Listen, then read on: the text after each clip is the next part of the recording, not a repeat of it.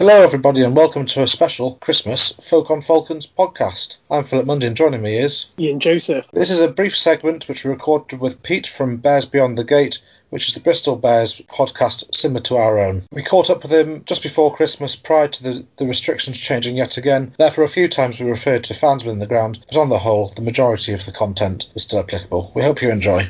So, welcome to a special episode of Folk on Falcons. Joining me is Pete from Bears Beyond the Gate.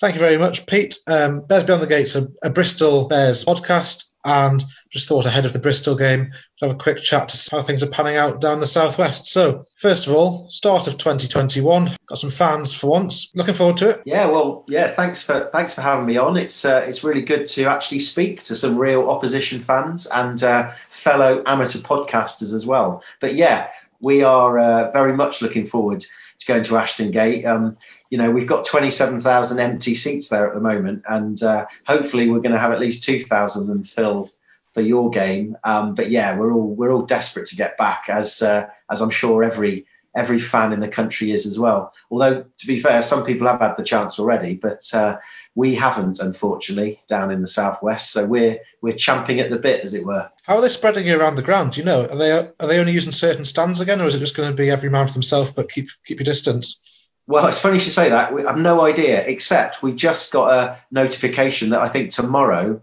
there's going to be some sort of information about how the, the, uh, tickets are going to allocated. And it sounds like, obviously, it's only to season ticket holders, but it sounds like we've got to like buy another uh, our ticket there. It, it, it, seems like some sort of Christmas raffle. But um, we I, I, I don't know. I'll let you know.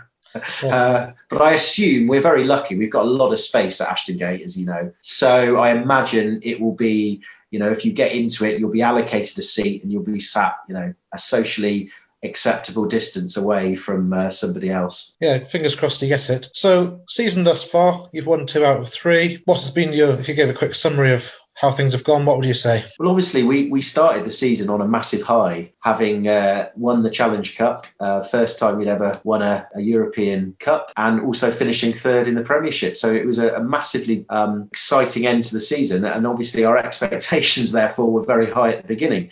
And it was all looking quite good until about a week before we started, when we suddenly found out that we had 15 players missing. Uh, five had been called up for international squads, and uh, and then we had ten players on the injury list, including some of our uh, big guns, the likes of Steven Luatua, um, Charles Piutau, and then Andy Uren and Luke Morahan. So actually, our our kind of expectations were fairly low. We, we essentially have been playing with kind of maybe half a first team for the for these first three games and the two European games, but actually done very well. I mean, we're we're pretty happy with the way we started. And I think it's testament to the fact that we've spent the last couple of years building a really decent squad um, and players that have been, you know, understudies have really come forward and, and uh, made their mark. So uh, yeah, I mean, I think as fans, we were we're actually at a really we're a really happy place at the moment. Yeah. So I guess my question to you, Pete, sort of following on from that, is as you mentioned, you had a really good season last season, won the Challenge Cup, and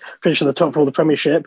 Going into this season, realistically, what was your ambition? What were your goals for the season? Do you think? Well, I mean, this is the this is the thing. As soon as you start winning anything, your your expectations start rising, don't they? I mean, realistically, last season, top six was our our, our goal, and we overachieved. Partly, let's be honest, because we suddenly got an influx of players that we were expecting to get this season. So the likes of Semi Radradra, Max Malins, Ben Earl on loan from Saracens. We also got Kyle Sinckler early. Um, so you know, it, it, was brilliant, but it was it raised our expectations, and then you know the excitement of winning the cup, which to be honest was something that Pat Lam had targeted all season, and I think whilst clearly he wanted to get us into the Champions Cup, it was winning that cup was also really important. So yeah, I mean. It was easy for us to say now we've tasted the top table, the top four, um, had you know we we got beaten quite easily by Wasps in the semi final, um, but that wasn't to be. That wasn't unexpected in the end. We you know you get the taste for something, you want it again, don't you? I think my optimistic head, my heart would say, oh, realistically we're top. We want to be top four again. My more rational head would say top six is a is a sensible um, place, particularly now we've got the pressures of Europe Um, we've also got the pressures of teams are probably starting to work us out a little bit as well, and we're going to have to adapt and change. But I think with the squad we've got, I mean, we'd be disappointed if we weren't top six now. So, so building on that, um, what are your main strengths do you feel this year, and are there any particular players that we need to watch out for? Maybe ones we haven't come across, young ones or new signings? Yeah, I mean, a lot of people, probably casual observers of, of Bristol, would assume that our big strengths are our, our backs. Um, you know, we do have this this game plan of of expansive rugby, but the reality is we've we have developed a really really effective pack. I mean, our front row is is uh, is very very solid. They don't lose many scrums. We've got a great line out when it works. And the thing that you've got to be really careful of is a driving maul off our line out. We when we get into your 22 or anybody's 22, um, we have scored a lot of tries from lineouts there, and, and they're not the kind of sexy round the back passes and all that sort of stuff that that we're kind of known for. Um, but we, you know, our hookers have got quite a lot of tries in the last uh, the last season. So um, you've got to make sure that you can defend a rolling maul um, legally. um, and but of course, you know we are uh, we are developing into being a fairly complete team, and, and obviously we do have a pretty expansive backline with some serious potential. Um, and obviously, uh, I can can point out the obvious ones. It, it, may not make you happy to know that I think Semi Radradra will be available for uh, New Year's Day, and obviously he's a box office player that we've got. But I tell you what, the player that has really impressed us is Max Malins. I think he is um, he is an absolute thoroughbred of a player, and that he's played at fly half for a couple of times. He's played at fullback. Um, he's definitely one to watch. Um, and then also one or two of our more unheralded players, um, Piers O'Connor, who's been playing at centre, is, is, is actually stepped in while Semi Radradra has been away. He's a he's got a lot of pace. He runs some great lines, um, and he's just a great player. Our scrum half, young Harry Randall, is getting stronger and stronger. He's only about five foot one, but he's uh, he packs a, a good punch.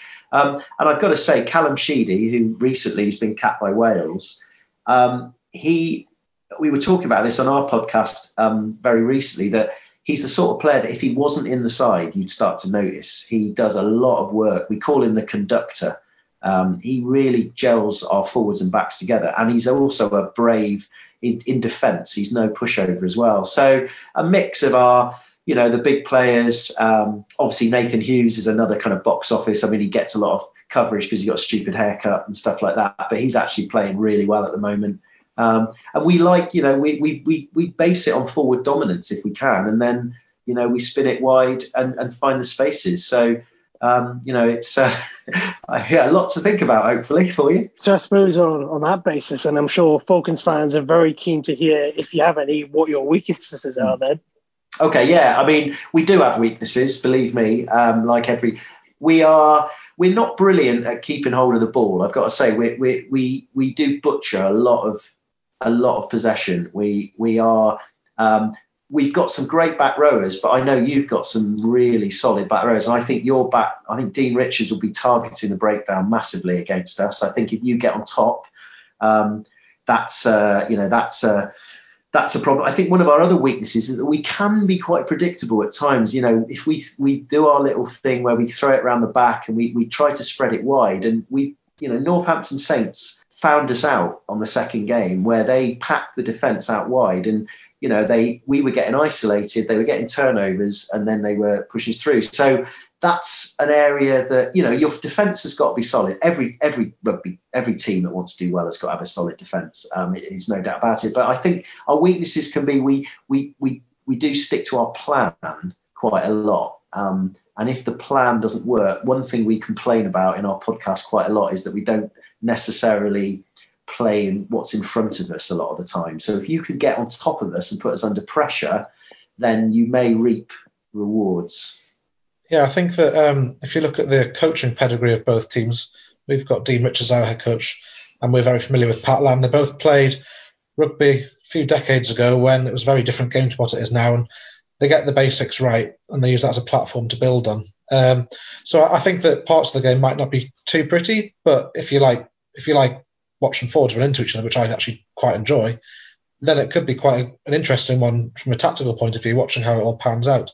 Yeah, um, I mean it's it's it's a clash of the titans. I mean, I, I, I grew up watching Dean Richards as a as a kid. I mean, he's a legend, um, despite the odd uh, um, thing that's happened in his career. But um, and Pat Lam is is a, he's a god in Bristol. He's a god in Connacht, and he's a god in Bristol. And what he has done is he's infused a philosophy and a, and a vision and a culture to Bristol rugby.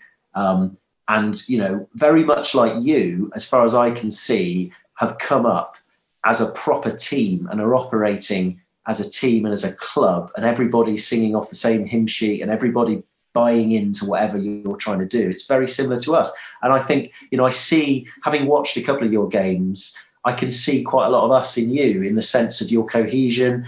And you've got some star players. You've got some star players. You've got Mark Wilson. Um, you've got Gary Graham, who are, uh, you know, international level. You've got Luther Burrell. You've got Toby Flood. I mean, I don't know how old he is, about 45, but he's, you know, he still knows what he's doing. Um, and you've got some good youngsters. So yeah, I mean, I think it's a, it's a, it, as you rightly said, Philip, it's, it's a game for the purists. I really think it is. So if we kind of extrapolate that a bit further, it's obviously a bit daft to try and put score lines on it, but how do you see the, the game developing as it goes on? Personally, I mean, we're playing quite well. We, we played uh, Connacht recently, uh, well, it was yesterday actually, and it was a it was a it was an ugly win, and we made quite a lot of mistakes in the first half, and we didn't make take our chances. But I never felt we were going to lose the game because I knew we had the quality, and I and we kind of found a way to win. And the, and the the thing that you've got to worry about is that two years ago or even a year ago we would have lost games like that, and now we're winning games when it's not quite going, but we and and so I feel personally your you know your team are coming to the gate. There's going to be a few fans there. It's a long way to come. I think it will be a tough arm wrestle in the first half. But I, I, I think I think we may just have too much for you in the back line. I think it'll be very well matched up front. It could come down to a couple of our big players making, you know, just doing a bit of magic. So I, I think it will be tight. I think it will be we won't be a pushover. I'm probably going to think we probably I'd be disappointed if we didn't score two tries. I mean, we, we we're like now we expect to score four tries every game, which is ridiculous. But I would say it, it would be something maybe like a 17 12, maybe. You know, it could be quite close sort of game. You know, I, I, I've got, I think we've got a lot of respect for, for what you, what Falcons have done this season. And, um, you know, Pat Lam is no fool. He, will know exactly that what Dean Richards will be, be doing. So. Yeah. There's a funny scoreline that one, 17-12, because that's a Lewin yeah, bonus point. If if you'd have if you'd have said, would you take 17-12? If you'd asked us that six eight weeks ago, we'd have bitten your hand off. Yeah. Whereas now we're second in the league, you're third. In theory, we're better than you. Or there's yeah. a few games played, but yeah, um, I think that I'd still take a losing bonus point, but obviously hungry for more. Yeah.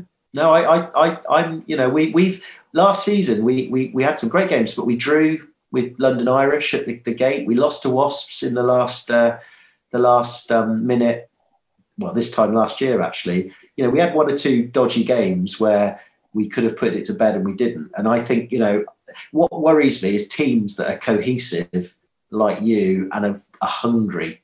And uh, um, I mean, we're playing Harlequins on Boxing Day. Great, you know, got some great players, but I'm more confident about beating them quite easily than I would be about about beating you lot, to be honest. So uh, you know, it's, I, I mean it with uh, deep respect, but we still win.